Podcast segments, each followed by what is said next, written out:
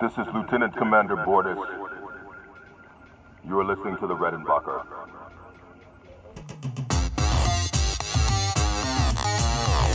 Welcome to the podcast that checks all your boxes and outsmarts your foxes. It's the Redenbacher podcast. I'm your host, Matt Murphy, Captain Matt Murphy. Put some emphasis on that, and uh, I'm joined by Commander Ben Bullerwell, the one and only. How you doing, Ben? I'm doing super fantastic, Matthew. Captain, maybe I should say a little bit less formal. Or, or formal. Capview, Capview, if you want. No, Capview. Hello, Capview. How are you, my friend? I'm doing well. Like, how are you, mate? well, we're here and we're uh, excited to talk about the penultimate episode of season two, tomorrow and tomorrow and tomorrow, and we hope you join us today and today and today, and maybe tomorrow. oh my god, it doesn't get much better than this, guys. Not even Shakespeare himself. No, I, I will actually be like emotionally devastated if this show gets canceled. Uh, and next after next episode, I'll be dead.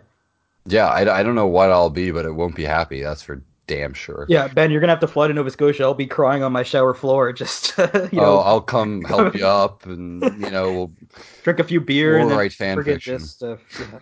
Well, actually, we will be writing some fan fiction for this show, whether or not it gets canceled. Stay tuned for that this summer. But let's get right into it. Uh, let's we're receiving the transmission.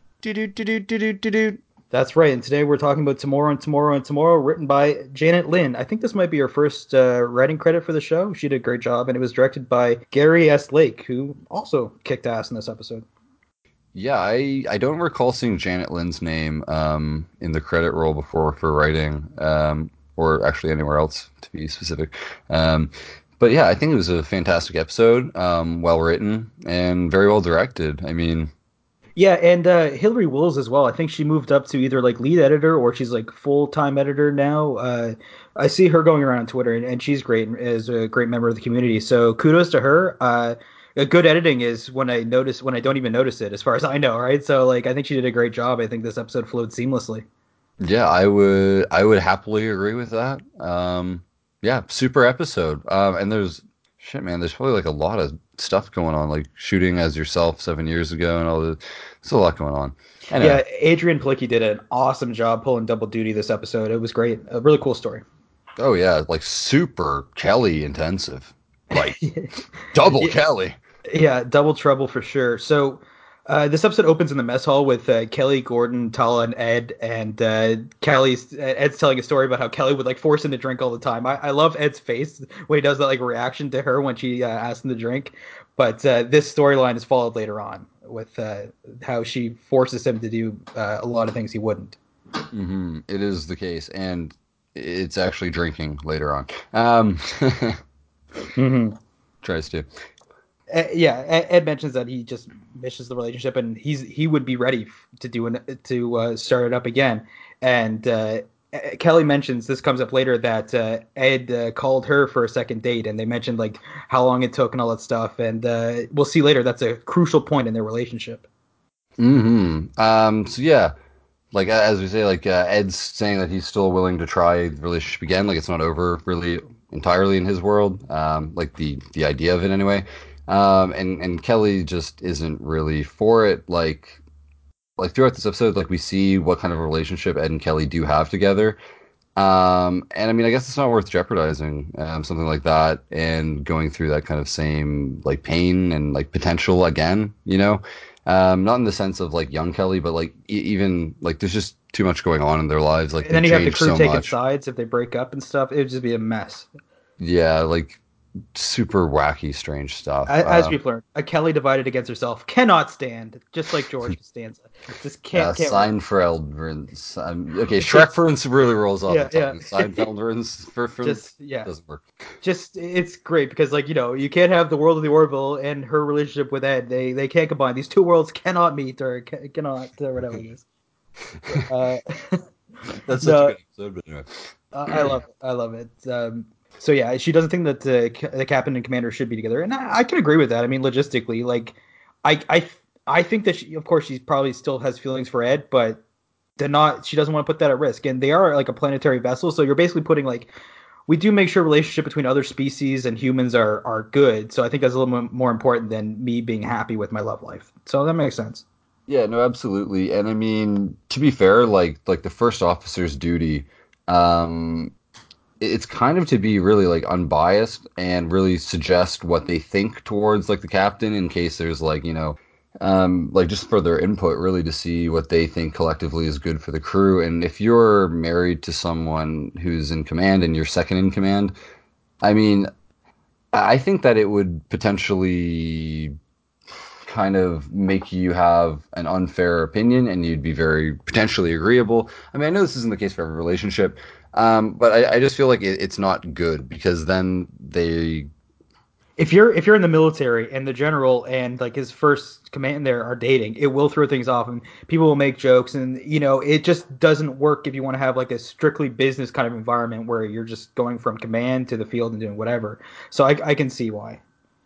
Yeah, absolutely. Um, anyway, so we're back in the science lab, and Isaac has managed to utilize Doctor. I don't know if I'm pronouncing this right. Arno, Ar, Arno, Arno, Arnovs, Aronovs.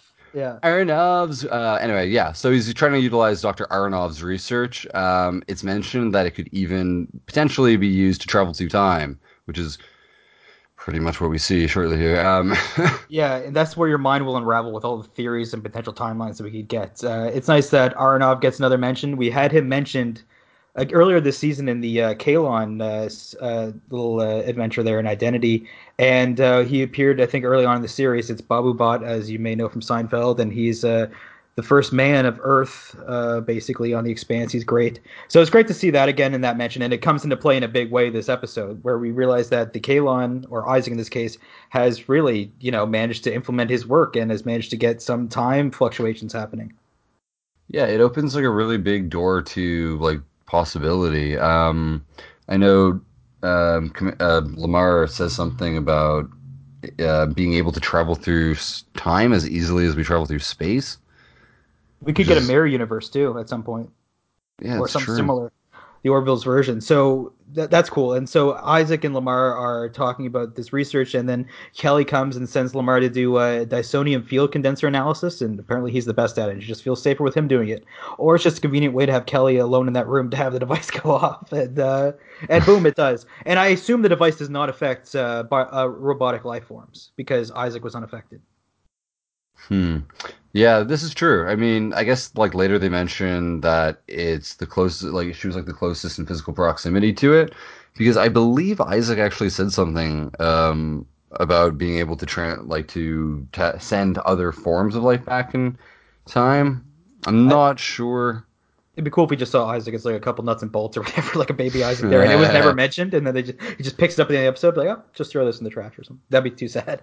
But uh, Yeah, so the Orville goes through some turbulence as uh, Lamar leaves to go and do his Dysonium field condensing. I, I used it twice because I wrote it down. May as well get a use of those notes. But uh, as he leaves, there's like a big amount of turbulence, and uh, Bortus does a ship scan. We're looking for what happened, and everything seems the same. But oh yeah, there's like this weird like seven year younger version of Kelly in, in the science lab, which is a little odd. Very strange. Um, yeah, I, I like. I actually, when I first time first time when I watched this, I saw it and I was like, wait a minute, like how is this a thing? Like, how did how did Isaac not realize that she was there? Like, you know, but I guess she zapped in and then he was like taken by surprise. And it doesn't even make sense when you think about it because it's like, how could she have just walked out the door? Now she's anyway, super hoopty stuff. It's t- it's time travel though, guys. So I mean, it's buckle your yeah. time seatbelts and stay in with the present.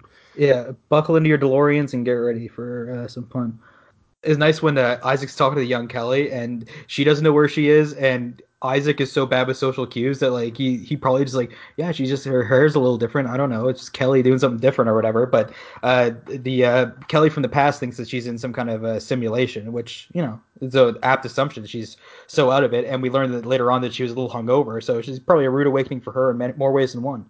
Yeah, absolutely. Um, yeah, it would be a very strange thing to be. I mean, obviously, goes without being said, but it would be a very strange phenomenon. Like if you were just, you know, awoken and you were, God knows where, um, and then there's some robot standing in front of you, you you might think that yeah, this is either a a dream or if you have the technology, which they do, maybe this is a simulation. It's too strange to be real But Plus, the Kaylon could just be like a myth to them if they even knew, because uh, Isaac was like the first of his kind to like join the Union and help them with their their explorations. So I don't think the Kaylon had any involvement or were that big of an entity around her time.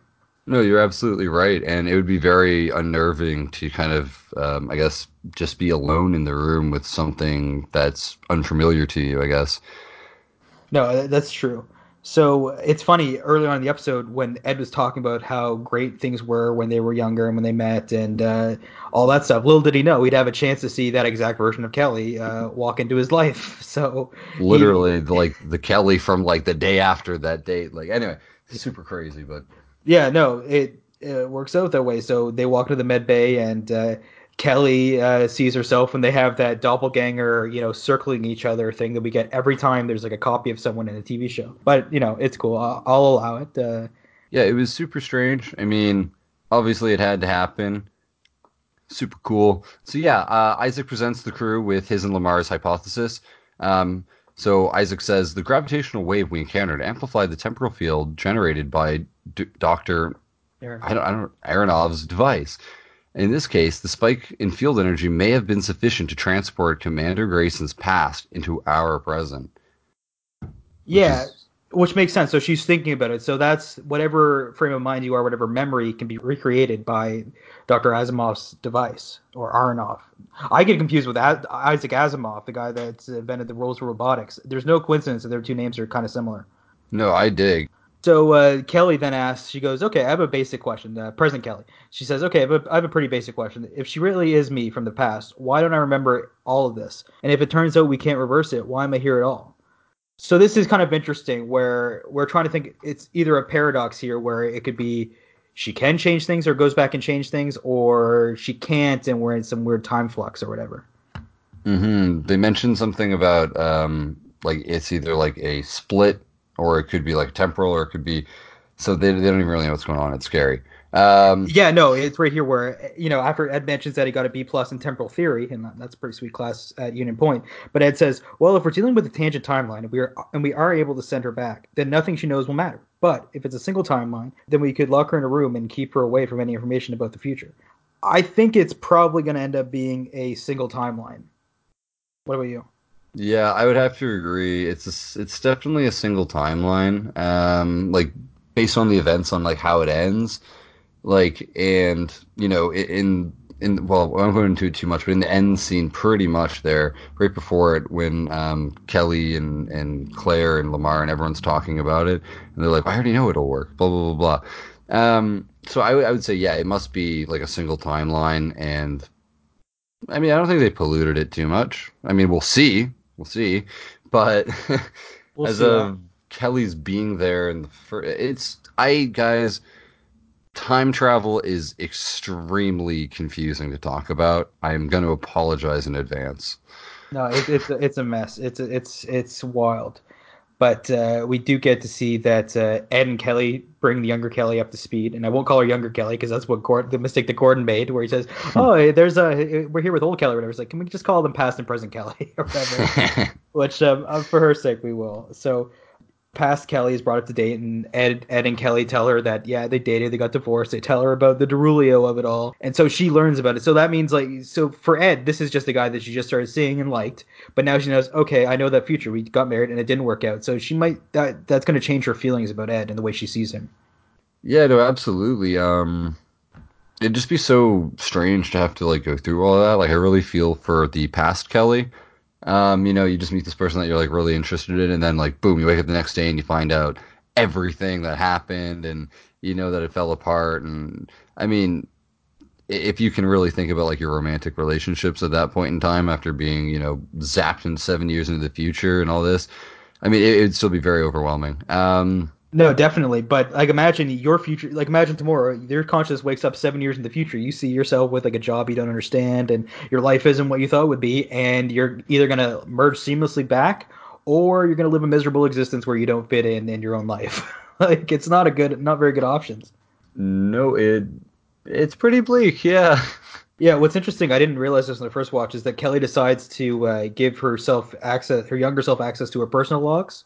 So she can go and see her basically entire history from there and read up, read the book of Kelly. It's like a glimpse into the future, but you know, not. Um, but I mean, yeah, it makes sense. Like, I don't know, Matt. Would you give yourself your personal logs? Uh, no, I'd just say uh, you're worse. Try not try to be better. but uh, Past Kelly is escorted to her quarters by uh, Talla, who seems like really excited to uh, get a new friend on the ship. And uh, she says maybe just try blocking out every what everyone tells you about Kelly, about uh, who you are, and just do it. And uh, in watching this episode, uh, Talla does get a new kind of friend, right? Because no one on this ship is really like her age of the females. Like they're kind of like in different points in their life, either commander or like a doctor who's like a little older and might have a family. So Talla has no one kind of like in her on her level that way. No, you're absolutely right. Um, that's something I didn't really consider all that much. But yeah, I guess it it would be very strange for Talla to be, you know, I'm gonna say like what, approximately like 27, 26, something like that, maybe. Somewhere. Um, and yeah, she doesn't. I mean, she has you know like Gordon and Lamar and like those guys.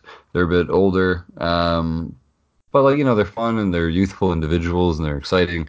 But yeah, like you you would long for like a closer friendship um, of someone like your own age and you know, in, in many cases of your own gender, just because you Yeah. guys could kind of talk about you know related on different levels than the Yeah. game. Absolutely, yeah. Um, so yeah, this would be like kind of exciting for Talla and and both hopefully for uh, I was gonna say younger, um, past Kelly.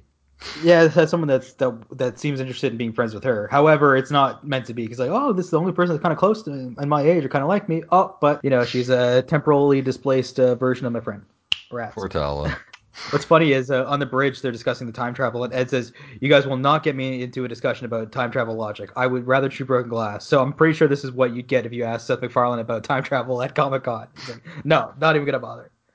so Seth, Seth, on episode thirteen, can you explain? I'd rather chew broken glass. Next question. If I step on a bug and this, uh, no, no. like just shush. So yeah, later on we have um, Lamar and Isaac tell the bridge that there was a gravitational wave that kind of helped trigger Aronov's device and it can't be recreated. So therefore, there's really no way back to the past for Kelly right now that they see it. Yeah, so Kelly is locked up and lost in space and time. Well, not space, but time for sure. Um, She's the last of the past. oh my gosh, yeah. So it's it's looking pretty bleak. It looks like Kelly and Kelly are gonna have to get used to things, which is, I mean, it's a lot to come to terms with for for both parties. Mm. Um, I don't know, but it goes it goes in an interesting way, guys. Yeah, past Kelly seems desperate when she realizes there's no, there's no way back. She kind of begs Ed for help. Ed's like the only person that she really knows in this whole uh, in this on the ship, and you know she's desperate, and she's and then uh, she's just begging, and Ed says, "Well, you know, you, could bring you to Union Point or whatever, and maybe you could have a union posting." And uh, Kelly tries to give herself a pep talk, and then says, "Well, you know, we know how this future's going to turn out. Nothing you do will affect the future," which is like, and she even younger Kelly says to her, "She's like, well, that's kind of like a terrible thing to say. That basically nothing I do will ever matter, and this might influence her choice to change the future later on. You know, they said nothing you do is ever going to affect the future. That's ringing around, and you have one chance to change the future. Who knows what you'll do?" Hmm. Yeah, no, it's true. Um, like, just like the entirety of the situation. I mean, sometimes as people, we kind of feel like we don't have any control over our lives. You know, you might be working a job that you're not happy with. You might not be financially where you want to be. You know, this, that, and the other thing. There's so many things. It doesn't have to be about a job or their finances necessarily, but it could be anything. But then it's kind of like, you know, we have the benefit of the doubt that, you know, you don't really know what the future holds and you can be optimistic and you look forward and um, but then, you know, when your future is presented to you and you've not met maybe certain expectations you've set for yourself and all this, it's kind of like you don't really have any say over your life if it's if like if you are If going to be stone, sent yeah. back, yeah, it's kind of like you really don't have control over your future, which is which is actually a really scary thought. So I very much feel for Kelly uh, of the past, and I also feel for Kelly of the future because in this like statement, she's not trying to say like you don't matter, because obviously she she does matter. She brought Kelly to where she is today, which is amazing. Good Kelly, good for Kelly. I mean, sorry. Um, but yeah, it's just uh, you know Kelly really hurt her own feelings without necessarily. It was trying to be kind of reassuring, like you know, don't worry about the timeline. But she's not thinking in terms that she would have thought seven years in the past. Um, It's interesting how one can kind of miscommunicate with oneself. Hey, interesting. yeah, uh, yeah, some uh, you know disconnected wires there. But one thing I thought of is like when I was younger, like seven years ago, if I had my parents telling me, "Oh, you'll you'll all see this in the future, like you'll get it, you'll you know, like you just need to listen to us and blah blah blah, you'll get it." But that means nothing to someone who's like younger, might have different hormones going on or whatever. They think, "I want to learn these lessons for myself. You can't tell me what my future is going to be. I want this to be, you know." So there's a lot of that element of like, "Hey, I want to live my I want my future to be my future. I want to live it, and you can't tell me what's gonna what's gonna happen." No, yeah, you're absolutely right. Um, it's it's, it's actually, you know what? Um, I, I didn't think this was one of the strongest episodes, but now that we're actually talking about it, there's a lot going on. Um, not like on the surface level, but like now I'm just kind of really deeply thinking about what it would be like to be in that kind of situation. And, and wow, I feel for Kelly's.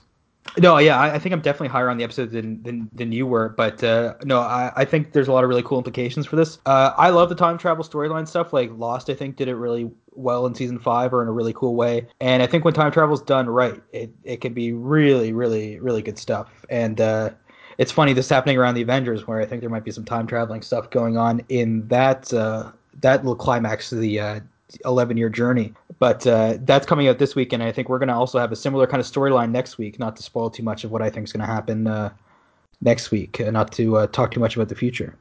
Oh, but Even Matt's though, pretty good with the future.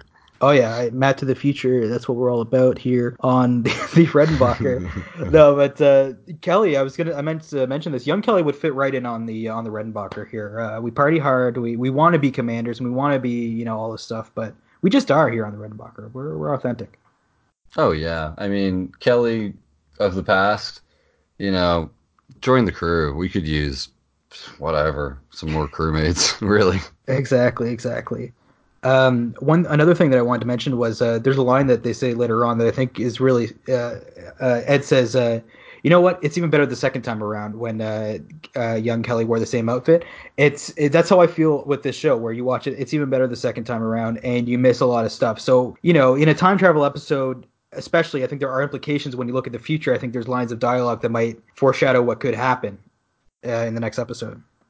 Yeah, absolutely. Um, yeah, I'm actually really, really excited to see where they take this. Um, we'll, we'll talk about my excitement a little bit later, though. We're kind of like mid episode. Um, so, anyway, back to the Orville, um, you know.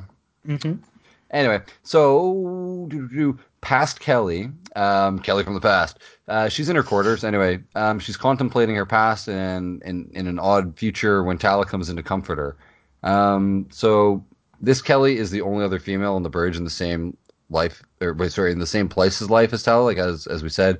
So they're they have a, they have a pretty good bond. You know what I mean? It's kind of like having an older sister or having perhaps a sister that's closer to your age group. Um, There's a natural brother. desire for this bond. Like it works out perfectly for where they both are in their lives, where Absolutely. they could both use their girlfriend to to uh, shoot the shit and talk about these issues, whether it be you know uh, Gordon doing something stupid on the ship or you know not getting back to your timeline. you know any of those matters. Absolutely. um, so Talla actually asks her, she's like, well, what are your goals in life? Um, past Kelly says, you know, to fall in love, to be captain of my own ship, and to make uh, help make the galaxy a better place. Um, tell her like reassures her, like you can still do all those things. Um, or you can use the, those three things to spite your future self and just roast them later on. And like one of the meanest things I've seen you know, I actually had the thought when it happened. I was like, do you even have to like apologize to yourself, or do you like know that that's you know you just can you just think I'm sorry and accept your apology mentally? yeah. I, I, know, I know. Like I, I already accepted the apology, so seven years from now, she will have accepted the apology. Like so, it's all good. Um, I'm sorry. I'm forgiven. Like I don't know how to. just sitting there with yourself. It's done. It's done. Everything's cool. Um, but anyway, Talla says something right here, and it's it's super duper relatable. Um, obviously, like past Kelly is having like serious doubts about you know her her ambitions and her goals because she's already seen seven years in the future, um, and and it hasn't happened, and that's why she roasted herself.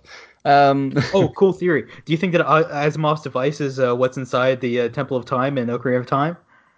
There you go. Seven, seven years. Seven years. I'm not saying it's that exact device, but I love the idea that it's it's uh, a seven year t- time jump, which is exactly what we have in Ocarina of Time. Uh, the Orville has become the Temple of Time for this one one week. You're actually right. I mean, young Kelly, you know what I mean? She waits seven years and she comes into the future and well, she's not like exactly like the hero of time or like the wielder of the master sword No. quite yet. But, But but, she might she's split the timeline. wielding second command in, in the Orville, which is a pretty big sword to hold. She's wielding P90s there with uh, with Bortus, just like slaying people. She doesn't care. She's, It's true. Yeah, she doesn't need the master sword. She's got you know.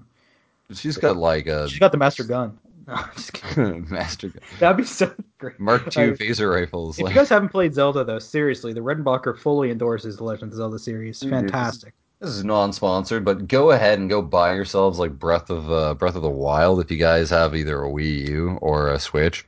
Oh, Man, freaking beautiful. tastic! And I you wrote a paper on that game. It's lovely. Oh my god, I'd like to read that. You should send me that later too. Finger kiss to the air. It's a it's a, it's a gem. It's a spicy piece of pea. Uh, That's actually a it's a hot piece of there's a there's a Family Guy bit where uh, there's like a, a Swedish baker and his name is Fjord. He's like, oh, welcome to Fjord's Bakery. Would you like a hot piece of pea? And uh, so there you go. It's not even that that's uh, within the Seth MacFarlane universe. not even that far fetched. Giddy up. Either way, we'll Um, see that on the cutting room floor of the Red Bar. But uh, yeah, well, moving back to uh, the storyline. So later on in the mess hall, we see that uh, past Kelly gets a new medical green uniform and tells Gordon, Lamar, and Talla, Talla a few drinking stories about herself that that the Commander Grayson would never tell the crew, and you can kind of tell, uh, especially when they come to like uh, slip and slides and whatnot in space. Grease it up in your underpants, going, yeah. yeah, and uh, so President Kelly pulls past Kelly aside and kind of says, "Hey, can you keep those stories to yourself? Like I'm the commander. There kind of has to be a little bit of distance and stuff." And they kind of get into it a little bit, and then uh, President Kelly says, "Well, look, we can kind of be like we're like twin sisters. We can kind of like uh, share any secret, and no one really know, and it's uh, for our best interest to keep it." Yeah, um, like our our present Kelly, she was talking about how there's a certain level of distance that needs to be maintained amongst the crew. Like they obviously need to respect their commander. Um, but you can say this would be extremely difficult for um, past Kelly. You know, she's been hurled through time. Um, she has absolutely nobody except for now her her almost twin sister kind of thing, which honestly, I feel like that would be like the weirdest person to talk to about it because it's like, you know, I I don't even know. It'd just be weird. It's like they're kind of the problem because like if present Kelly wasn't there, then past Kelly could just kind of masquerade as Kelly and just live her life as she'd like to, make new friends, maybe kind of, you know, fit into the swing of things. But she's pretty much just like told, you know, stop that. I know she she has a little line there. Um, I can't remember exactly what it is, but it's it's all the duties and responsibility without the position, pretty much. Um, Plot twist is actually the Krill. Teleya's back, and she's actually just younger Kelly. That would be crazy if she did damn, that stealing stealing Ed's heart a second time. yeah. Well, he said he says earlier in the episode, like, I just like to date someone that's not a Krill, honestly, or whatever. Yeah, yeah, yeah. I mean, Oh they showed God. the preview for next week. I'm pretty sure I saw Teleya in the preview. No timeout, really?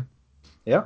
So Oh. I, My flippin' flappin' goodness. yeah, I don't even know what the next episode looks like, but uh, I think we saw a, a preview for her, which is kind of cool. Before uh, Kelly and Present Kelly finish talking, I Present Past Kelly asks, "Are we really done with Ed? Is it really over with Ed?" And then Present Kelly gives a look. It's like. It's like they said to the actor. It's like, uh, look like you don't want to definitively say yes, because that's exactly what she uh, per, uh, like portrayed there, and it looks like, yeah, she knows deep down that it's not over with Ed. She knows. Yeah, I would agree with you. Like the moment's hesitation and everything, and when she just she looks that look. Uh, Yeah, I actually want to look her directly look. in the eye too. She like kind of like looks off in the distance. Little does she know that was the worst answer she could have ever given because young Kelly is still not over it, as it happened yesterday for her. Not Mm. young Kelly, past Kelly. Sorry. So do do do do. Young Sorry. Kelly. Yeah, Younger. we we see uh, Ed and Gordon playing a, a video game in I think it's Gordon's quarters. I think it's actually probably Ed's, and Yeah, uh, it's like it's cool. It's like a fighting game, and you don't have to wear any VR goggles or whatever. The controllers look like modified PlayStation 4 controllers a little bit with like a like a flat center part there. Uh, I like this. Yeah, it's an interesting scene actually. Um, This is the first time we see Gordon like in he isn't he playing a video game in the first episode? ah, We'll we'll go back and cover it later on, but yeah, I think that's a nice little bookend there for Gordon. Yeah, good for Gordon. You know, he's got some some downtime when he's not piloting a shuttle. He likes to play beat 'em ups with his friend, the captain. That's probably how Uh, he got to be so good is playing like Star Wars sim- spacecraft simulator games or something. Probably right. hey, look, I got like a spaceship in the computer. Cool. Ten years later, he's piloting the weirdest pilot vessel in Mem- the fleet. Captain Malloy or Pilot Malloy, whatever. Yeah. So yeah, it, w- it was cool to see them playing a video game, but then we get uh, past Kelly interrupts and she has to speak to Ed alone. And uh, what was cool about them playing the video games, though, it did remind me of uh, Gordon's like the older brother when the, he has a new game to play with his younger brother and doesn't tell them any any of the moves and just like beats the crap out of them and says, "Oh, should have pressed this button," and then just like destroys them. That's what it felt like. Yeah, no, I got that vibe as well. Like Ed, obviously, well, either sucks or he's not much of a gamer. Um, and you know, he's just trying to like have some fun with his buddy, but his buddy's just whooping his ass. And Ed's, you know Ed's what? a lover, not a fighter. Yeah, and you know? Like I can relate to that actually, because like a lot of like my friends, like they play like Smash Bros and everything. I remember, you know, I'd always pick up the controller to have a laugh with the guys. But oh my god, It's I, not a game I'd of- pretty much be Ed. I'd be like, "Yo, man, ha ha!" Like I'm trying to do that right now, and it's like, no, no. But like to be fair on Ed's behalf, it, it seems like these control schemes are like way overcomplicated based on what Gordon's saying. I don't know. He's like, you gotta hold this trigger, you gotta press this button, you gotta tap this a couple times, and he's like, I am, I am. He's like, no, no, you're not pulling the trigger in that way or whatever. And he's like, ah. Yeah, it was Uh, basically uh, instead of Game Grumps versus it was Space Grumps versus. Uh, I remember watching those with like John. Tr- JonTron used to never tell Arin the rules back in the day. It was great. And he would just go roast him. It, it felt like that. Um, Yeah, that's funny, man. yeah. So past Kelly uh, speaks to Ed, and uh, she tells Ed that they had a really she had a, re- uh, a really good time with him the other night, which was you know seven years ago for Ed, just literally just last night for her. And uh, she asked him out on the second date. And uh, which is funny here because Ed says earlier about the timelines when deciding what to do with Kelly, he says, "When in doubt, tell the truth." And she's basically just telling the truth right now to Ed and saying like, "Hey, I liked your second date. Let's just," and she is taking his approach of like, "Just tell the truth. It's complicated, but just boom, just say how you feel and hope it works out." Yeah, no, absolutely. I mean, um, you know, she got not really clearance from uh present Kelly, but you know, things are over between them, so whatever, she can slide in. She can do It's her her decision. It's her body, her choice. Blah, blah, blah, blah. No. Absolutely. But legitimately, but it's like bypass self. You should have some say if you're like a clone of me. but uh, you know, whatever. No, it's the truth. Yeah, so uh, after the uh, they confirm that they're going to go on a date, uh, Ed, you know, does the right thing and goes and uh, goes and asks Kelly. She goes to her. He goes to her quarters, and uh, it's funny. He says like, uh, you know, don't want to see it. It might get you riled up. Oh, like what would get me riled up? Like dating a past version of myself on the ship with my coworkers? No, no. you know? No, that's not a really awkward, like, you know, what do you call it, like water cooler conversation in the office. Yeah, Kelly's not having it as you'd expect, and uh, Kelly says they keep fighting, and he's like, "Well, you know, you had Cassius," and she goes, "And you're quitting this with Cassius?" And he goes, "Well, yeah, you found someone, and so did I." And Kelly goes, "Yeah, I think it's a little different." Like Ed knows deep down this does not count. Like he's totally pushing boundaries here to be asking for this. Oh yeah, he's got like a big old crowbar and he's bending those boundaries good. Yeah, Um, yeah, it's like super weird though, because I mean, yeah, like we, I think we briefly touched on this, but you know, uh, we we've all had like kind of that situation um, where things have ended with someone, and you know, you, you look back and you reminisce about it. Sometimes even you know, years later or whatever, and you think like, hey, it'd be so cool just to like you know live that out for you know like a day or something just to experience it. And Ed, yeah, just bam. Seven years ago, do you remember it, baby? Like, let's go. yeah. Go to the um, simulator and see if this works out for you. Ed. I wonder if he simulated it. Would he? Would it end with her going to the future and dumping himself? And go, yeah, that would break the timeline. Okay, not gonna do it. Uh, uh, actually, on second thought, no second date. It's like a, it's like a long, hard simulation. Yeah. Oh my gosh. Um, Yeah, it, it's and this is where Ed drops the line. And truthfully, I just like to date someone that isn't a krill, and uh, which is uh, what he's talking with Kelly. And I guess that's more of like a sympathy thing. Like, hey, Kelly, look, I've had a rough go of it dating post this marriage. Uh, could you give me a break? Can I just date your future, your past self? and like, they don't even know how long she's gonna be there. Like, obviously, she's not gonna be there for like he's not gonna marry her and, keep, and have her stay there. yeah, I mean, like at the present, like they're not sure if they can send her back, but like that uncertainty is a huge if, and it's like you know, um, I've dated girls who are like you know coming to Toronto for school or whatever, and man, I'm just gonna say like, you know, they're leaving eventually. Just like you can have a pretty good assumption that Kelly from the past is going to the present. Um, Mm, so you can't get too overly attached. You know, it's uh, you know could end could go up in smoke just like that. yeah it's it's uh you know it's a temporary thing because i mean i guess we didn't really 100% know like you know we had the doubt that she might be there and it's like still though it's kind of weird it's almost like dating this girl getting married to this girl let's be more specific um and then divorcing and then being really good mates and then being like hey wait you know what Your sister asked me out. Is that okay? Like, Yeah, but it's Yeah. all it's all so much weirder than just your sister. 'cause- It's even weirder. It's more personal than a sister, even. yeah, it totally is. I mean, um, I mean, you Kelly would know how she was at that age, and obviously, what we see later is she tries to not necessarily like seduce Ed, but they definitely uh, almost end up being like physically intimate with one another. And you know, you know how weird that would be for like present Kelly to be like, oh yeah, so like it's just She, I feel like she would have like a spotty sense of like something bad is happening right now. Like, Yeah, she'd be like, wait a minute, did I make a huge mistake in like a alternate timeline seven years in the past, but somehow in the current time? I don't know. What if Kelly had a like? What if Kelly got pregnant, had a baby, and like did the time thing, went back in time? Would the baby fade away? I, I don't know. And like Kelly would like be like a mother to a child that she didn't give birth to. Like that would be crazy. That's As just- long as Ed doesn't end up his own grandfather, everything's fine. Yeah. All's well it ends well with that stuff. But uh, as as they're wrapping things up, uh, Ed says to Kelly, like, look, all I need to hear is that she'll she'll give him another chance. And uh, Kelly says that she can't. She can't do that. So like, because Ed knows if there's no hope with this Kelly, this is the closest thing I'll have, which still doesn't justify it, and it's probably just uh, there's uh, plenty of fish in the galaxy.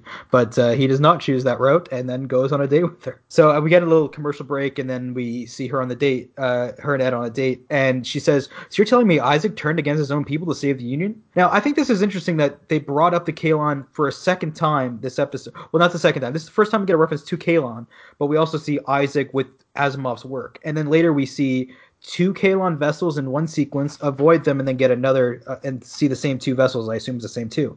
So there's definitely some. K- they want you to be thinking about the Kaylon in this episode. Yeah, the Kaylon, I mean, obviously we knew the threat wasn't like gone, um, but now it's starting to feel a little bit more real. Like, you know, um, I mean, I think in context, it kind of does make sense that they were talking about it, but like, it, it's obviously like, yeah, it's foreshadowing. Like, something's going to happen next episode. It's probably pretty big, um, and hopefully involving the Kaylon and the Krill and all this great stuff in time travel, perhaps. And I'm gonna. I'll drop out a theory on you later on when Isaac mentions something else, but I've got a couple of theories about that. I cannot wait to hear. Like honestly, um, my mind is just twirling right now thinking I was- about it all. I thought of it. It hashed in my mind after I saw the episode. By the way, uh, I uh, live tweeted a lot of this episode, or uh, you know, uh, semi live tweeted it. So if you guys want to uh, get in on that action, follow us at the Redenbacher on Twitter for uh, you know to watch along with us. It'd be great, and Instagram as well at the Redenbacher. We are making memes and uh, dreams come true. Oh, buddy. Yes, sir. So uh, yeah, after that uh, reference to Kaylon, uh, Ed and Past Kelly talk about uh, how long it took Ed to call them back, call call her back, and uh, they joke about that. And then we have their waiter. Uh, we get to see Will Sasso as Muska. Now I think he's been on the show before. He's been credited with another episode, but this is the first time I've noticed him. And I didn't know Will Sasso's Canadian. I don't know if you know who Will Sasso is, Ben. He was on Mad TV, and he also was in the Three Stooges reboot that was not very successful. But uh, Will Sasso is a treasure.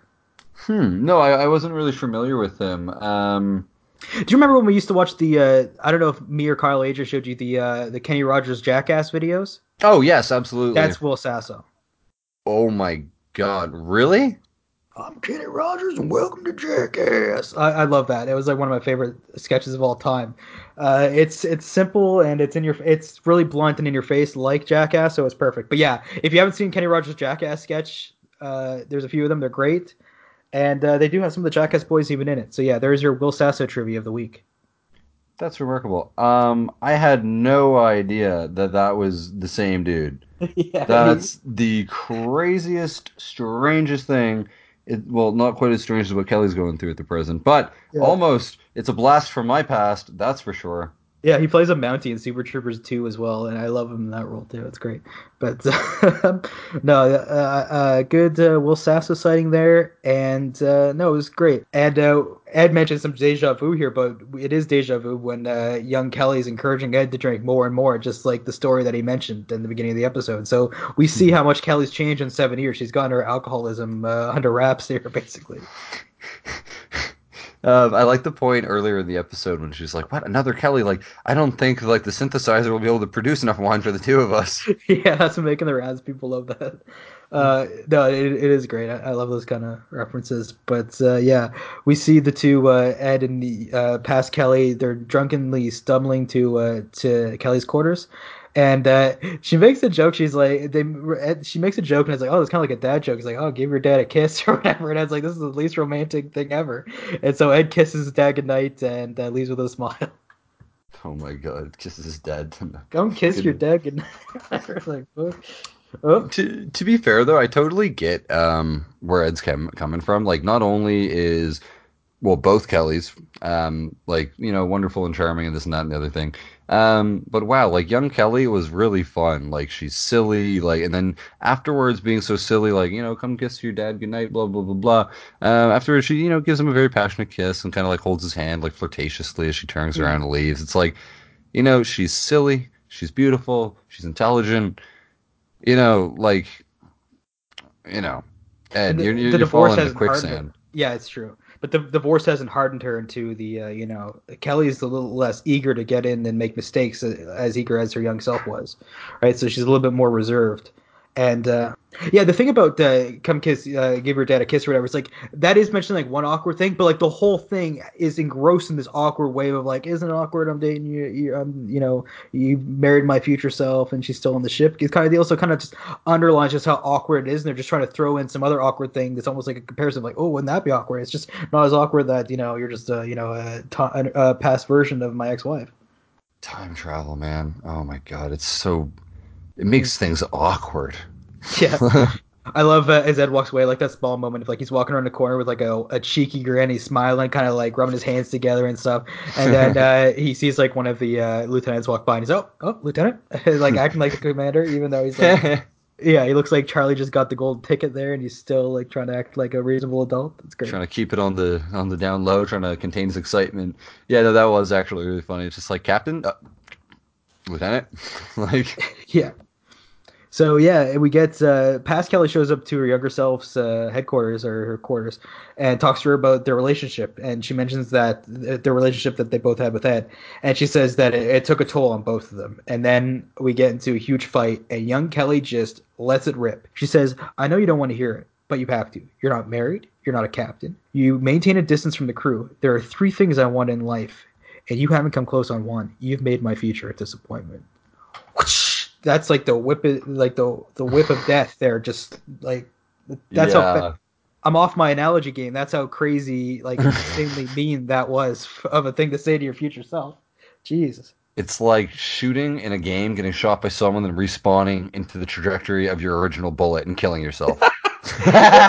It's like you go to laser tag and you get shot, but someone's not using the official laser gun. They've got like a, you know, an actual Turns like out you a deagle there. off the mirror, like. Yeah, it's brutal, and this hit hard. I'm like, whew. Uh, so yeah, this this is the the hardest hitting line to me since like when the Talla brought up uh, the oh, uh, this to- is uh, Topa's Topa's sex right? change, yeah, to Yeah. Bortus, and Bortus was about to like rip her head off. Yeah, so uh, this this was really cutting, and that's what good writing does. It just strikes straight to your core. No, you're actually right. Like when that happened, like as as present Kelly was sorry, it always confuses me which one's present. But anyway, uh, it doesn't confuse me when I'm trying to. They're both present, say- Kelly. I know, like the it's Yeah, no. present Kelly from the past and present Kelly in the present. Anyway, um, but yeah, like um, our our commander, I'll just go with that. Our commander Grayson was about to leave, and then yeah, when our Lieutenant Grayson um shouts that out, it's just oh my god, like You know what's a cool like mini theory I've had in my head? You know how on the phone there for um, Laura, uh, Gordon's uh, hollow girlfriend, she had on her phone it was the last name Grayson. Maybe uh, when they sent Kelly back in time, she got uh, an, an acclivity for uh, time travel and went back and messed with even more stuff. oh my god, who knows? You never know. That's No, just like a that's true. minor thing, but uh, there's a lot of foreshadowing in this show. Like um, in the Kelly speech to Gordon, which I highlighted and loved a few, a few weeks ago um, in that same episode with uh, Laura, she says that if there was no Ed, there'd be no Orville and all this stuff. So I think that's the future that we're going to get, where if she doesn't date Ed, there is no Orville. So I think that they had this episode in mind and they wanted to foreshadow it before. Yeah, I, I don't doubt it for a minute. Actually, it kind of makes a lot of sense. Hmm. so yeah, I I uh I like that. I like the I like the show that feels like it's all you know. It's it's got a game plan. It's just moving the pieces for uh, an amazing story, and that's what they've been doing this season. It's been great. Yeah, this this season's just been like an elaborate game of chess, man, and I'm almost in checkmate. Yeah. So Kelly, uh, we know, leaves Crush after her after she was mean to herself, and uh, Bortus uh, uh, mentions that the scans have picked up two Kaylon ships on what appears to be an intercept course. So we get another Kaylon reference. They're they're still lurking around. We can't forget about those Kaylon. And Ed tells Gordon to alter the cur- the course and head into Quantum. And then we see, uh, you know, they they manage to escape the Kaylon, but it looks like they're looking for something. They're not looking for an Orville, the Orville or any Union ships. It looks like they have, you know, a specific reason to be out there. Hmm. Yeah. It's. I mean, yeah. Like we keep seeing the Kaylon. There's like so many like little there's like snippets of like the Kaylon in this episode, like uh like some bigs just around the corner. Like like what are these Kaylon doing? Why are they out here? Like why do we keep seeing them? Yeah, I, I agree, and uh, it'd be great. I I would love it if uh, I don't wear uh, I don't wear that kind of underwear, but if they made Kaylon long johns, I might have to buy a pair. Kaylon johns. Kaylon johns. yeah, and uh, do a commercial with that cat, that cat that says "Oh Long Johnson." Have you seen that cat that like says his name? I don't know if his name is Long Johnson, but he's meowing. Goes like "Oh Long Johnson," and he's like meowing. That's that's uh, all I need. Is that uh, sorry, uh, sorry for you guys to have to deal with this shotgun of ideas that is my mind. But anyways, uh, no, I would uh, buy K Long Johns. And yeah. you know what? Like in the winter, it'd keep you warm all day. Yeah, that's a you know that's a free idea there for the Fox shop. But uh, we uh, we later we see Ed and Gordon. Uh, they're talking in the mess hall, and Ed's super happy, and he's talking to Gordon that uh, you know it's great, things are working out great. It's like uh, it's like all the kinks are worked out, and then uh, he says, "Well, it's look, it's a bad idea. I was there for you when you uh, when uh, you your marriage ended, and I helped uh, pick up the pieces, and I'm, I do not want to go through that again." It's a it's a toughie there. I mean, you know, obviously Ed is going to want to because he he did it once before, and he's still very much in love with Kelly. And this is the closest thing he can get to being with Kelly, which is actually still being with Kelly, which is very strange. Um, but like, yeah, like if you've ever seen like your friend like um not have a very good relationship, get like kind of emotionally toyed with, necessarily not necessarily toyed with, but like when you just see someone go through a lot of pain and then you hear that you know they're back together with their ex-girlfriend and you're like oh no like you know you, you kind of know especially in a sense of like time travel it's kind of like you know ed like you've already done this like it's probably not a very good idea. It's like picking at a wound instead of letting it heal in a lot of ways you know where it's just like no there's nothing good that can come of it you know for the most part. But you never know. I mean things could work out but uh, sometimes most times a tiger does not change its stripes. This is very true. And speak of the devil um, past Kelly interrupts, saying that she has a new program in the simulator that she wants Ed to try, and she invites the rest of the bridge pretty much as well. And here we go. Not really what I expected. Um, Here's the highlight of the episode. This, uh, it's it's not what I expected. It's so much more. This this was this was awesome. We get to see uh, Ed and Gordon and the rest of uh, more of the bridge crew and the club, and it was fantastic. It, it was great. We see the Moclans dancing and. Uh, the, Before that, we see uh, we see Yaphet who's dancing, and he's got similar moves to like Reed Richards in the second Fantastic Four movie, where he just kind of like spins around with all his limbs, just kind of you know doing what he has to do. He almost has like a new expression too. He seems like really into that dance. He, he's the best. Yeah, Yaphet is the dancing queen. Um, and yeah, it was a super awesome scene. Like I actually really enjoyed it. Like the music was interesting, and it, it was very not much what I very much not what I expected. Rather, sorry. Um, you know, I was expecting. Actually, I didn't really know what to expect, but I, I, knew I was startled when I saw like the whole club scene like going on. no, it was awesome to see. I love the uh, the way that Ed and Gordon are almost like too old to deal with the club scene. Like they hate it. Like it helps show how Kelly is seven years younger. She's basically a little more mature and into different stuff than Ed is at his current age. And uh, you know, you, you, brought up off the air to be that part where it's like, uh, "Oh, Ed, are you coming?" I was like, "Oh no, I'm just gonna blow my brains out or whatever." And you're like, "Oh, great." Or, or either way, uh, you know, I butchered that a bit, but it was awesome. Yeah, I love like the bathroom reference too. Like both the Bortus and Kelly yeah. was like, "Oh, the washroom is just over there." Our bathroom is that way. Yeah, the bathroom is that. yeah, Bortus yeah, has had a you know a busy weekend recording our intro and then going right to the club. It's been it's been a jam packed weekend for him. Oh yeah, it's super cool, guys. Um, we're both very happy about it. I'm sure. Yeah, thanks to Peter Macon, by the way. We love you. Thanks for yeah, a big hats off for that. That's super yeah. super cool. He celebrated a birthday over the weekend, I think, too. So happy birthday to him! And on at, on this day, as we record it, Seth MacFarlane is getting his star on the Walk of Fame, the Hollywood Walk of Fame, there, which is cool. Oh my god! Congratulations uh, to both of you uh, on the birthday and, and the star on the Walk of Fame. That's Yeah, I mean, the birthday is fantastic, but uh, I didn't know that Seth was getting a, a star. Really? Today? Yeah, uh, today uh, there was like a live stream and a bunch of people in the community were talking about it. And good for you. I think he deserves it for Family Guy alone. But I mean, American Dad is a is a great show in his own right, and uh, the is fantastic. I think the Orville, if if the is allowed to flourish as it is, then I think that that alone should be worthy of a walk of a star on the Walk of Fame. And uh, his movies are pretty good too. I like Ted a lot. Ted's great. So you know, congratulations, Seth, and here's to many more years of you uh, producing quality entertainment for us. Hmm So yeah, uh, we get to see uh, Clyde and Bortus are dancing their hearts out, and you see like Bortus yelling, "The night is ours" and stuff like that. Like it's almost like a war thing for them. And I, I was thinking in my notes, is like maybe a sick beat could unite the Moclan and the male and female Moclans. They never know. Oh my god! Yeah, no, it's super funny. I love the way that the Moclans, um, like both Klyden and, and Bortus, kind of react to the music and everything. They're, they're so enthusiastic about. It. I've never seen Bortus like with that much. Enthusiasm, yeah. Yeah, it, it just it didn't even seem like Bortus anymore. He was. Just his dancing, Really too. in his zone. Dancing was on point, man. Like yeah. Oh, we should take Moclan dance class. Moclan dance. That'd be that'd be great. They should teach that at uh, some of these conventions. That'd be sweet. Oh, by the way, if anyone's planning on going to uh, Fan Expo in August, uh, Ben and I are both going to be there. If you want to uh, meet us and uh, talk about the Orville, we'd love to. Yeah, it would be a super cool experience, guys. I mean, your comments and like your replies to our, our questions and our our just like anything, any feedback from you guys is is so awesome to see. It's so much fun. It's inspiring. You know, it gives like a sense of um, community, really. Um, and it would be super cool to actually get to talk to some of you lovely people face to face. Yeah, it'd be great. And yeah, just thanks for listening, you guys, and just knowing that there's people out there that like refresh the feed, hoping to see, hoping to hear from us. I mean, that that means a lot. Yeah, it does. It's like I'm usually refreshing my feed to see new cat memes or something like that. but I mean, you guys are refreshing your feed to to see us, and that's. I mean, We love it. if we're the cat meme to your feed, that's amazing. Yeah, exactly, exactly. Um, yeah, we get we're still in the club, and uh, Ed's kind of realizing that like he doesn't want that club life. Like seven years is is a big difference in someone's life, and he's kind of moved on beyond that point. He likes being able to hear when he's in a room, kind of like me at uh, my my old age.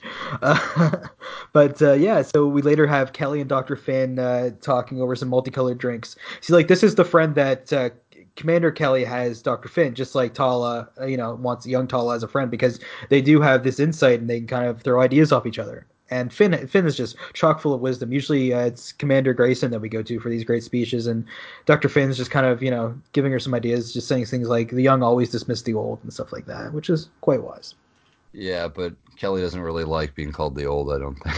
But No, no, no, that's job to be doing that.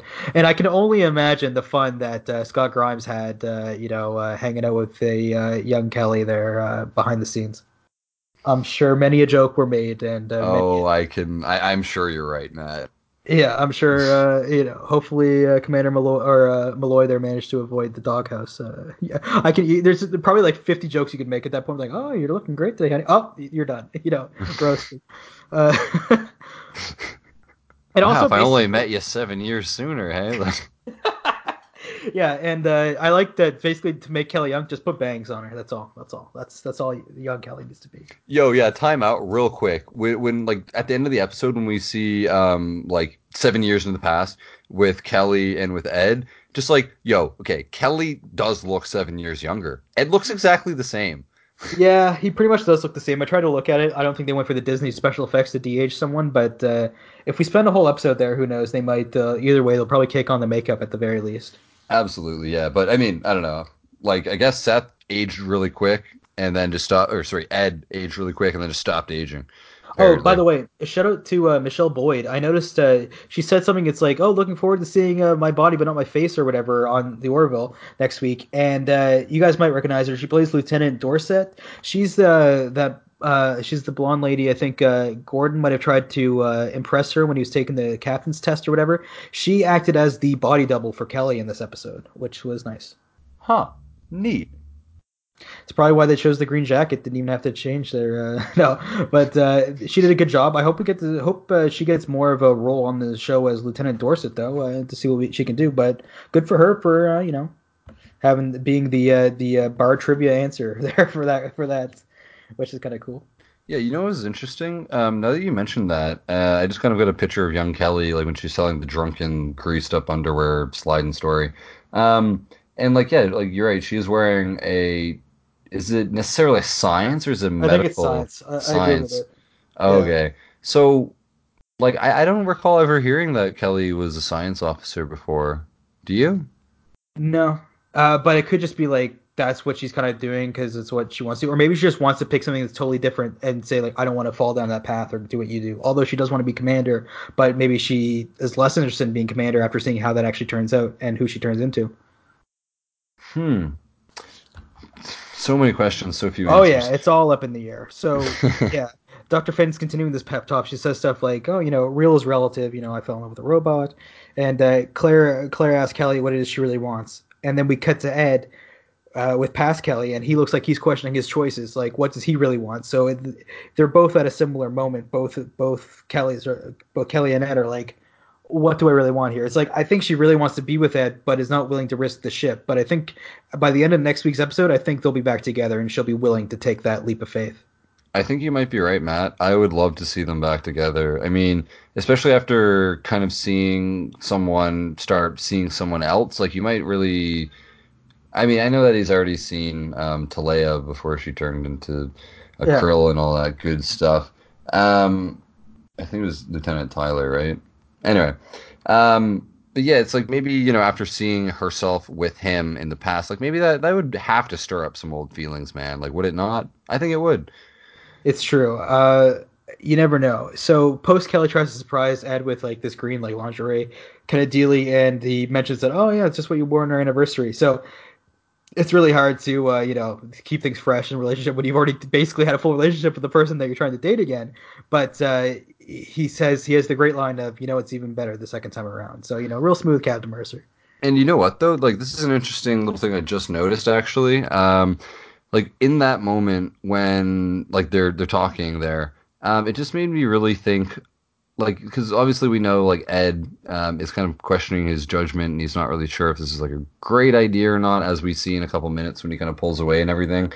Um, but yeah, it's just super weird because this is this, I'm gonna go back to the episode where Claire and Isaac are dating, mm-hmm. and he downloads her entire like mem- like the entire ship's like information that's publicly available to like of her, and he just knows everything, and it's not really exciting when someone knows everything about you like you know you want there to be that level of of uncertainties and like you know um but like this really isn't the case. Like you know obviously to to kelly at this point ed is still very new because in her time she's only gone on one date with him previous or prior to the second date i suppose yeah. Mm-hmm. um but you know to ed to her like he he actually already knows like everything about her. And yeah like I mean, I don't know. It was said once in the Orville. It might as well be said again, right? It's kind of um, it's not fun when mm. you already know the person inside and out. No, that's interesting. And you know it would be cool at the end of the season if they have to confirm like what timeline we're in, whether she's met Ed or not. She'll do the eye thing where she moves her eye to the left or the right, like she does there. That'd be a good way to confirm it, like without having to, you know, through dialogue out there. Yeah, that would be brilliant. Because actually, with no Ed, there'd be no Crooked Eye Kelly, right, or whatever. Yeah. So she, yeah, super cool, Matt. I love that idea yeah, man, there's a lot of there's a lot of potential. I haven't even gotten into the you know my main theory yet, but uh, the we're back in the story here. Um, it's I noticed that like Ed's never allowed to have a normal relationship on this show. Okay, uh, the, he had his marriage, and then they got split up by an alien. Then he's dating a krill, and uh, he's getting Darulio is uh, doing his working his magic on him, and now he's dating a past version of his ex-wife. He's, he's never allowed to have a, a, a, good relationship. I hope if they don't put those two back together, that Ed eventually, you know, they just keep finding weirder relationships for him to end up in. Yeah, Ed hasn't had very good luck. He's had very strange luck. You know, like oh, I was dating an alien. Oh, I was dating someone from the past. Oh, I was like, you know, I, I don't know, like um I, like I don't know. We look at like the other episode um, when Gordon fell in love with Lara from the past there, yeah. and it's like, is this really any more healthy than that was? Like, I don't know, man. Like she's no. a real person, but like it's so It's true. This whole half this episode, I was waiting on Gordon to start trying to hit on her too. Like, well, guys, I think it's fair. You know what, Ed? No, you pass on this. I think, uh, you know, I'll just ask her. I'll, I'll do the good thing here. No. Yeah, you had your chance. We both know it. No. I think it would be, you know, unprofessional. I'll handle this, Ed. but uh, yeah, they uh, they both say that they they like each other, both uh, past and current Ed, uh, past Kelly and current Ed, my bad. And uh, then uh, past Kelly says, "Let's keep it simple then." And then uh, she starts kissing him. But it's like, what's, what's simple about this at all? There's no way to keep this simple. This is very, very not simple. This is super complicated. Like, yeah. So Ed can't go through with it, and said it's already because he's gone through this with someone else. And then uh, Ed's called to the bridge with the rest of the crew, and they're all in their late night gear, and two Kaylon ships have been spotted. I love seeing them in their late night attire. Gordon, I don't know what Gordon was wearing, some like weird like pajama shirt or something. Oh uh, yeah, I know. It was funny. Everyone just kind of like it must be. I don't know. It was just funny seeing everyone in their bedroom attire, just like yeah. on the bridge in like a serious situation. Just like, oh shit, I'm glad I'm wearing these slippers. Like.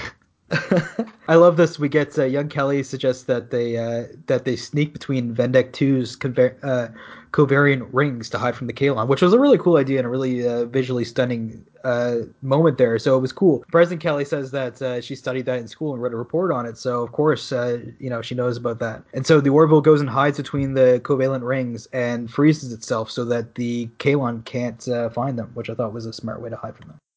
Yeah, it was actually a really cool way to hide, like you know, cutting in the power until what, like 600 hours or something like that, and they just like froze themselves into a piece of like frozen, like I don't know, what do you call that, like an asteroid? Not really, just space rock. Um, and yeah, you actually get to see in a scene. Um, I noticed this on my second watch through, but I should have noticed it earlier probably. But yeah, when you actually get to see the Kaylon vessel through the like we call it a sunroof of the Orville that is a heart wrenching moment, man. It's like they could be found out right now. Here, here's what's interesting. Yeah, that that uh, that scene you were talking about is very much like Jurassic Park, uh, when you see like the the dinosaur looking around, and then you see like the horrific uh, thing like looking over them or whatever. It's very horror esque. But uh, one thing I wanted to mention, it's time for me to break out the theory now. Why do you think the Kaylon are around this area?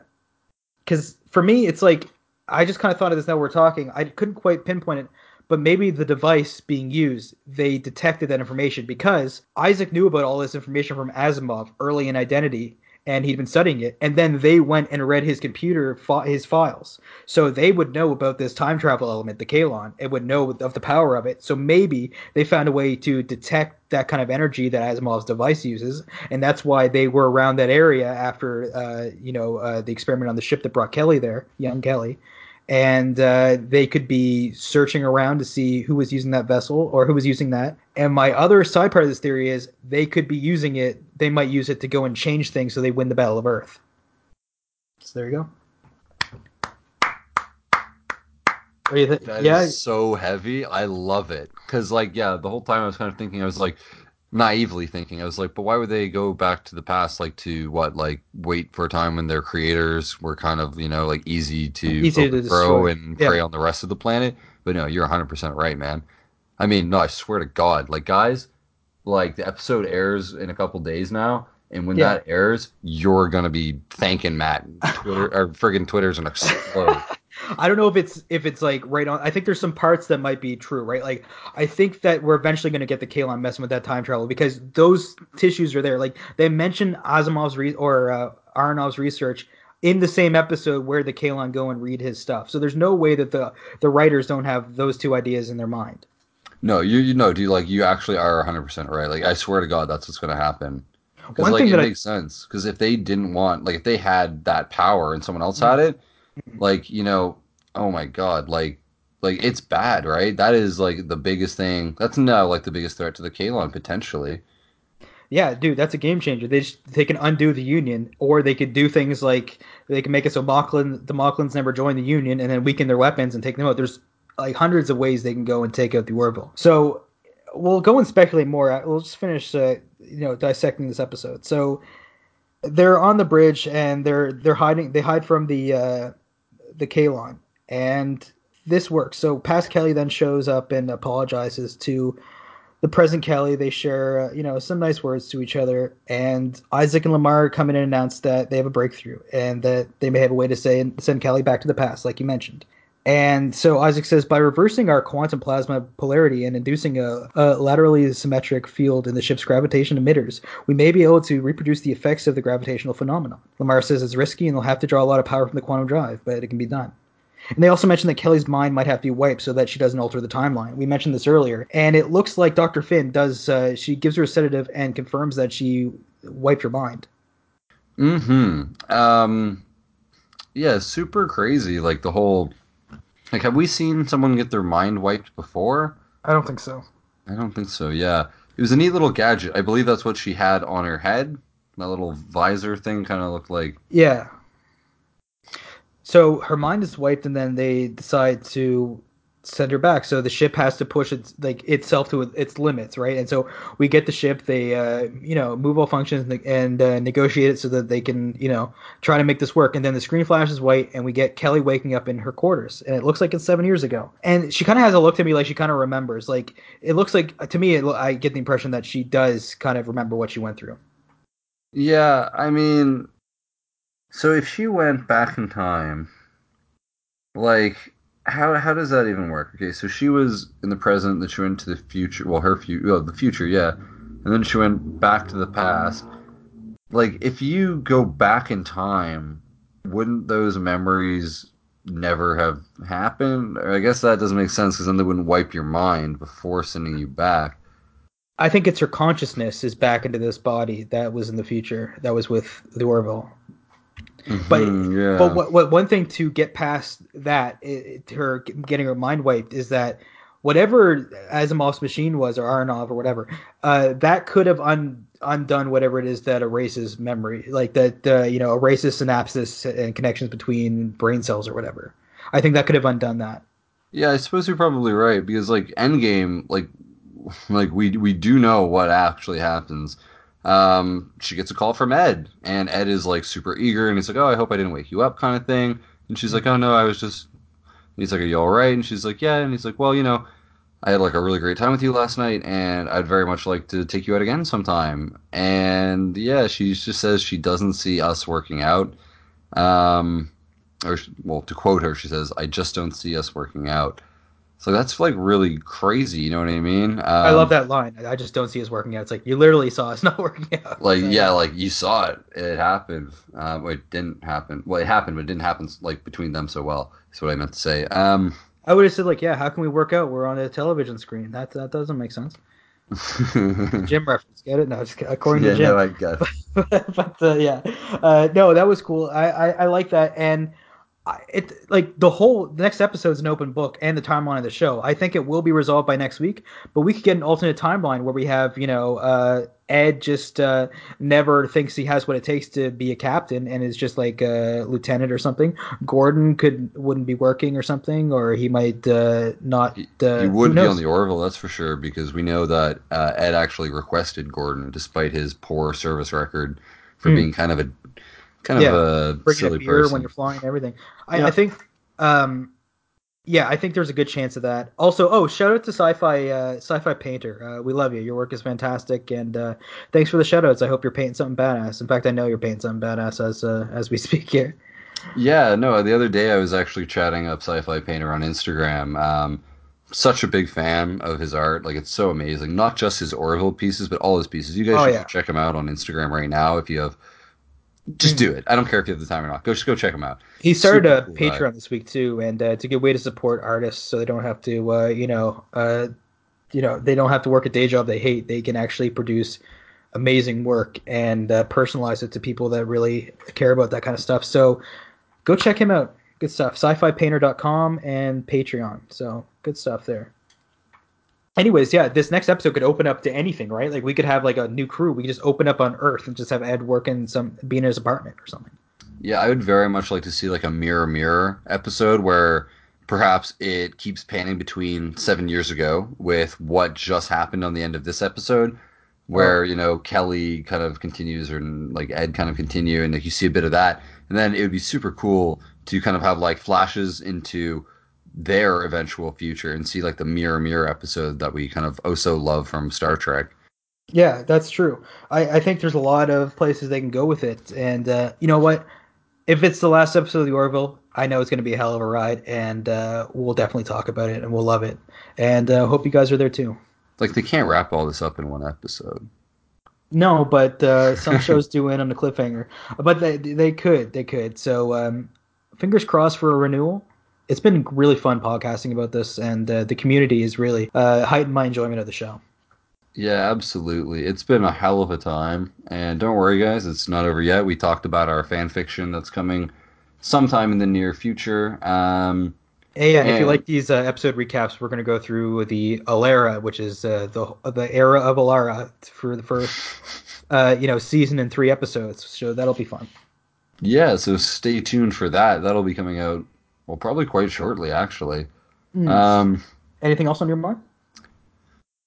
Oh, uh, I sounded a little bit more enthusiastic or like excited, but no, not really. I'm kind of drawing a blank here. Um, just like so much anticipation for next week's episode, really. Yeah, so I, am pretty much the same. So uh, check us out on Reddit uh, at uh, u slash the Redenbacher. We uh, post some stuff from time to time. You can check me out on Reddit. I'm at uh, Cocker the Spaniel, all one word, like a Sonic the Hedgehog character. Also, the Redenbacher Twitter, which I mentioned, and Instagram, both at the Redenbacher. We have a Facebook page, the Redenbacher, and uh, we love the Orville Meme Depot. We post in there all the time. That's a great resource. And um, yeah, that's about it from the Old Dirty Bastard sector. For Commander Ben Bullerwell, this is Captain Matt Murphy signing off.